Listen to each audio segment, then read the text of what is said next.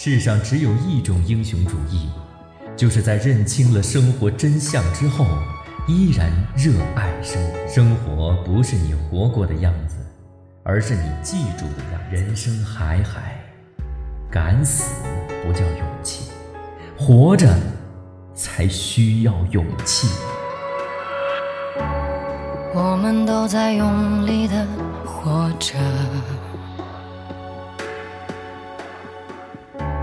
酸甜苦辣里，醒过也醉过。人生海海，讲述了一个浑身是谜的上校在时代中穿行缠斗的一生。离奇的故事里藏着让人叹息的人生况味，既有日常滋生的残酷，也有时间带来的仁慈。请听长篇小说。人生海海，作者麦家，演播夏帅。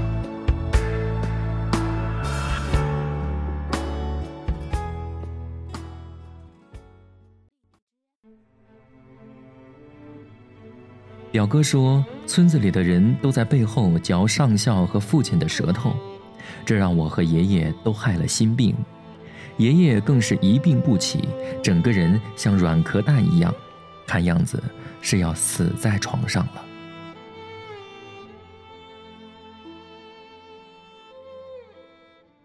第十七集，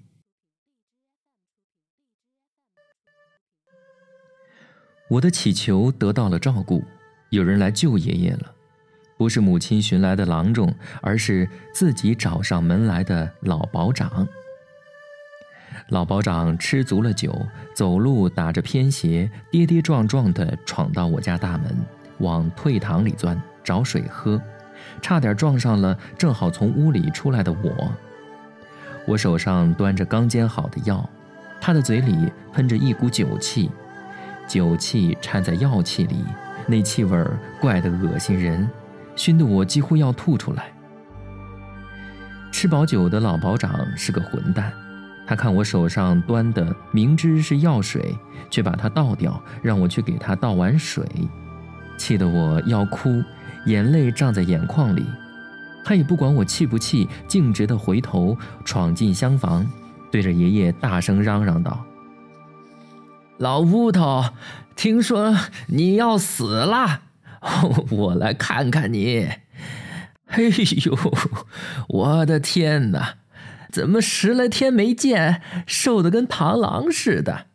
这么大热天，还盖着毯子，看样子真的要死了。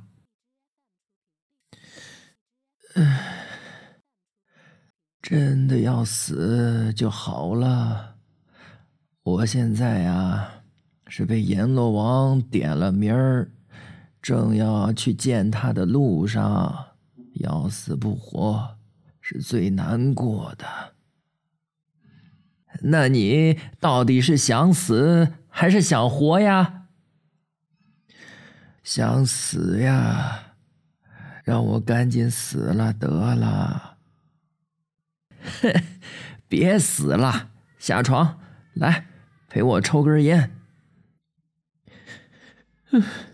下不了了，只有死了。才让我下得了床。哎呀，我可不同意你死。我们做了一辈子的冤家，你死了，叫我一个人活呀？哼，想吵架都找不到人，还有什么活头？我告诉你啊，你不能死，也死不了。我是来救你的，当然呢，也是来救我自己的。你从前不是经常骂我作孽太多，一定比你早死。嘿，你死了，我哪有机会活呀？所以呀，我是一定要救你的。你呀，是来看我死的吧？你这话就伤我的心呐，老乌头。哎呀！我今天呢，就是来救你的。哎呀，渴死我了！小兔崽子，你赶紧给我倒碗水。哎，老乌头呀，我今天呢是真心来救你的。我们吵了一辈子，也好了一辈子，咱们呐是一对冤家，也是一双鞋子左右对上的。你要死啊，我还真是舍不得呢。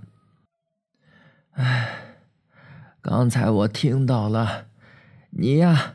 把我的药都给我倒掉了，你是盼着我死呢？你呀，得的是心病，哎呀，喝药是救不了你的，只有我呀能救你。你呀，也不是什么被阎罗王点名了，是被小瞎子点了名了，他的一张大字报贴的你不得安生。是吧？这畜生啊，贼精的，他知道怎么害你，算好的，就知道啊，这样能害死你。你不想想为什么？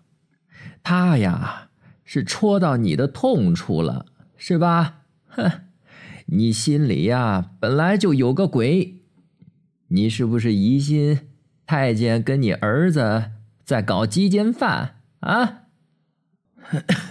你给我闭嘴！闭嘴！嘿，难道不是吗？啊！嘿，你自个儿啊，心里有数啊！你在想什么？你知道？你就是怀疑太监在外面染上了怪病，是个鸡奸犯，回来呀，把病染给你儿子了。哼！你整天呐，四面八方的传播，哎呀，太监跟我姘头怎么怎么着了？啊，太监的裤裆里空了，他年轻的时候，哎，睡过的女人要用汽车装。切，你常年跟人叨叨这些，不就是 不想叫人家往鸡奸犯方向想吗？嗯，你为什么怕人家往这方面想啊？就是因为你他妈就是这样想的，你比任何人都知道，他跟你儿子关系好的像一对鸳鸯，所以你呀比任何人都怀疑他们在搞鬼名堂，是不是？啊，你一心想拆散他们，但是天打不散，地拆不开，所以呀，你更怀疑。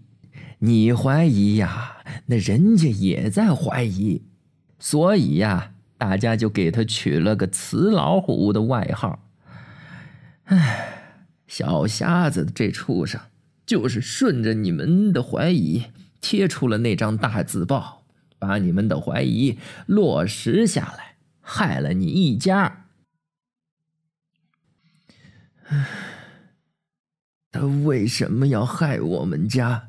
啊，他为什么要害我们？这呀，得先问问你儿子，哼，再问你自己。你们都对他做了什么啊？你在祠堂门口当着全村的人侮辱他，是你逼着他写的大字报，是你自己害了你自己呀。我呀，那是驳斥他，他已经之前在村里面四面八方的乱讲，所以呀，我要你先去问问你儿子，他做的是什么孽？嗯，我虽然是没看见，也没听见，但你猜呀，凭你儿子雌老虎的那德行。他一定对小瞎子下过手，你他妈的，自己的好兄弟被他害成了罪犯，有家不能回。你以为他会饶过他啊？一定是要报复的。怎么报复我不知道，但是啊，他一定是下了重手的，叫小瞎子恨死他，起足了报复心。可小瞎子呀，现在这怂样子，打是还不了手，骂也还不了嘴，怎么报复呢？哼，就想出了这计谋，顺着你们的怀疑心，把太监造成了个鸡奸犯。哎，你想啊，太监是鸡奸犯，那另外一个人是谁？当然是你儿子呀！哼，这道理小孩子都会算。村里面找个人跟太监配对儿，哼，除掉你儿子呀，排不出第二个人。唉，然后呢，你又去激他，逼他进一步的造谣，把谣造得越来越大，就是现在这个样子。彻底的公开，讲的有名有实，叫大家都相信，叫你呀羞死！我敢说，我今天要是不来，你必定得死，因为呀，你心里就有那个鬼。现在这个鬼呀，比任何时候都要跳脱，正一口一口的活活把你吃了。哼！可你呀，上当了，老乌头！你是聪明一时，糊涂一世啊！至少在这件事儿上，你一直是被鬼附着，被鬼害着。我今天呢，就是来给你驱鬼的。老保长想抽烟，拿出烟又放回口袋，板着脸对爷爷讲：“你。”我给你驱鬼，凭什么吃我自己的烟？嗯，先拿包烟来。我知道烟在床头柜里，看爷爷的脸色是同意的，便拿出一包给他。趁老保长拆烟、叼烟、点烟之际，爷爷悠悠的又犹豫的问：“你的意思，小瞎子？”是是在造谣？切，这是肯定的。爷爷受他笃定的口气鼓励，稍稍坐正了身子，眼巴巴的望着老保长，畏缩缩的告诉他：“可他身上真有字儿啊，肚皮上写的有字儿。别讲肚皮上。”你就把字儿啊刻到他头上，我也不相信。唉，有字儿我相信，但必定啊不是那些字儿。你讲谁死了从棺材里爬出来，那我相信；你讲我死了要去阴曹地府，被一群女鬼生吞活剥，哼，我也相信。总之啊。你造什么谣，我都相信。但是，你讲太监是鸡奸犯，我就是不相信。嗯，天真地真都没有自己的经历真。今天呀，我就同你来讲讲我亲身经历的太监的事儿。要不是看你要死啊，我坚决是不会讲的。太监要知道我同你讲这些，非把我剁成了肉酱不可。这么秘密的事儿，我当然是不能听的。老保长把我赶出去，但天在下雨，总没有必要出门吧？我上楼去好了。爷爷叫我去退堂的楼上，去那里隔着远，他们在这里吵架，我也听不到。我响声上楼，响声去到退堂的楼上，然后脱掉鞋子，像一只猫一样，敛声收气，轻声轻脚潜到厢房的楼上。楼板是百年前的老木板，像老太婆的脸，瘪的地方瘪，褶的地方褶。我站着可以听到老保长放屁，趴着可以听到爷爷在叹气。总之，什么声音我都可以听得一清二楚。你知道，我最爱听上校的故事。现在他有一个故事传了，要剁人肉酱的，多诱人呐！我当然是要听的。我索性睡在楼板上听。雨水已经汇聚成流，流入接在屋檐下的竹草里，摔在天井里，噼啪响。我即使翻个身也是有掩护的，只要不打喷嚏，我相信我比鬼还要隐身。老保长讲故事的样式跟爷爷比有两多一少，多的是废话和脏话，少的是具体的年份儿。他讲年份不讲民国哪一年，也不讲公历多少年，同讲那一年，糊里糊涂的像他人一样。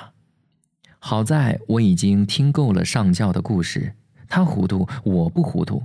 我马上听出，故事起头的年份是上校拎着一箱子金银财宝回乡又拎走的那一年。秋天的时节，当时老保长的腰杆子刚硬着，住的是大台门屋，门口有两只石狮子，一只拴铁链条的大黄狗。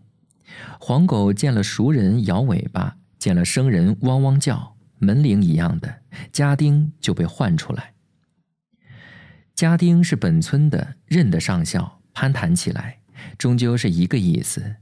老保长恨透了你，劝上校回头，别自讨苦吃。上校不听劝，闯进去，果然遭老保长一顿奚落。你来做什么啊？寻女人？女人是有的，就怕你没球用。我听说呀，你被阉了啊？你不要侮辱人。我是好心来给你了账的，当初我是匆忙走的，没机会跟你了清账，今天专门来还旧账。还债？你还得起吗？你，你欠我一条命。切，我不欠你人命，我只欠你一个女人。你他妈别忘了，现如今是谁的天下？我当的是谁的保长？我把你押到县里面，你就是个死罪。当时我们县是鬼子的地盘，老保长当的是伪保长，有义务把上校押去给鬼子或伪政府。如果你是这号人，欠命的就是你，我该把你除掉。我正念你是没当走狗，才登上门来谢罪的。当时上校正在上海跟那女特务做特务工作，除鬼杀奸是国家派他的使命。上校讲着，一边从口袋里摸出一只金元宝，啪一声放在桌上，对老保长讲：“瞧好了啊，这不是包金，是十金，可以陪你一船女人。这玩意儿足足有三寸长，两寸高，船一样搁在桌上。”火团一样的，把暗沉的桌面映出一层油光。老保长看着，口水泉水一样往上涌，要流出来。但那时光的他，面子要紧，面子比金子贵。他左看右看，手痒心痒，等着上校好言相劝。只要上校劝慰一句，他是准备撂下面子，收起金子的。上校不解他的心思，一言不发，掉头就走。上校的本意是要给他留面子的，免得看到他受宠若惊的样子。老保长却误会，以为上校是冲他摆阔气、耍牛气，一下子叫他的面子绷起来，抓起金元宝朝仇人的后背扔去，一串恶语机关枪一样的扫。金元宝从上校的肩背上弹出去。在地上打滚上校忍着痛拾起金元宝放回口袋，掏出来的是一把黑亮的小手枪，把老保长逼到墙角，骂他：“你这是作死！别叫我提了你的脑袋回去领功！老子现在是戴将军的人，专门负责除奸杀鬼。”老保长听到枪栓咔嗒一声按下。腿脚免不住发软，心想：受过大辱的人必定是大恶的。这家伙现在是条断尾狗，裤裆里空了，心底断然是越发的黑恶，惹不得的。心里发怵，嘴上便是硬中带软，嚷嚷道：“你欠我的是女人，你给这东西做啥？这这东西是侮辱我呢！有本事你还我一个女人！”这是且战且退的意思，生死面前，面子是不值钱的。想要女人，那就跟我走。